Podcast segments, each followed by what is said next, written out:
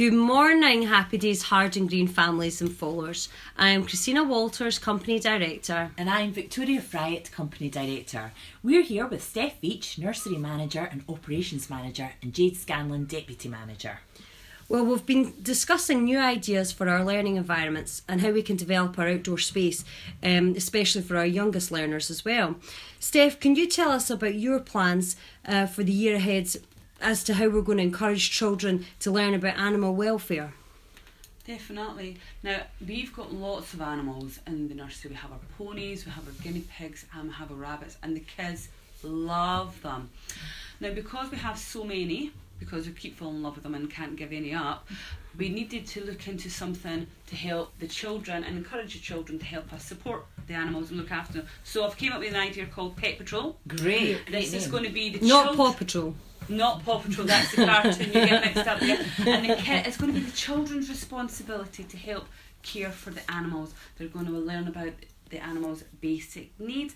We're going to research different things that we can do to um, lovely make their environment more stimulating for the animals, so they're kept busy, and the kids are just going to learn so much, so much. Great.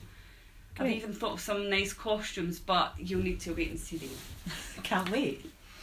Okay, so Jade, you've been actively involved in developing forest schools and nature inspired learning initiatives.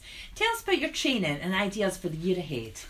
Well, I'm three quarters of the way through my forest school training and I've need to make a handbook as part of my course. So I'm going to make a handbook which we can use up here at Hardengreen site and down at Dalkeith as well. Lovely. I feel that the children develop many skills through this learning initiative, from social skills to team building, they're building their resilience and being independent as well. I'm also going to be organising frequent nature sessions for all the children at the moment. They're very interested in the animals, as Stephanie said, so we're going to be looking into the diversity of the animals and the plants further. Perfect. Great ideas, Jade and Steph. Um, we really like the sound of those.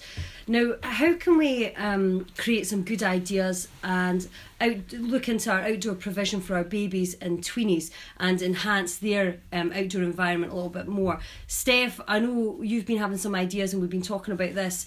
Um, would you like to tell us a little bit about what your thoughts are? Well, I was thinking the babies and the younger tweenies, we use our pergola, which is in the back forest, and that has an all weather surface.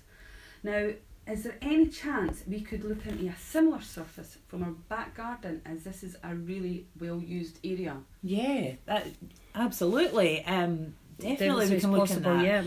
Yeah. Um, we'll prepare an action plan with realistic timescales and together we'll make it happen. Definitely, I think it'll be amazing. Great. Great. Good job, team. Woohoo!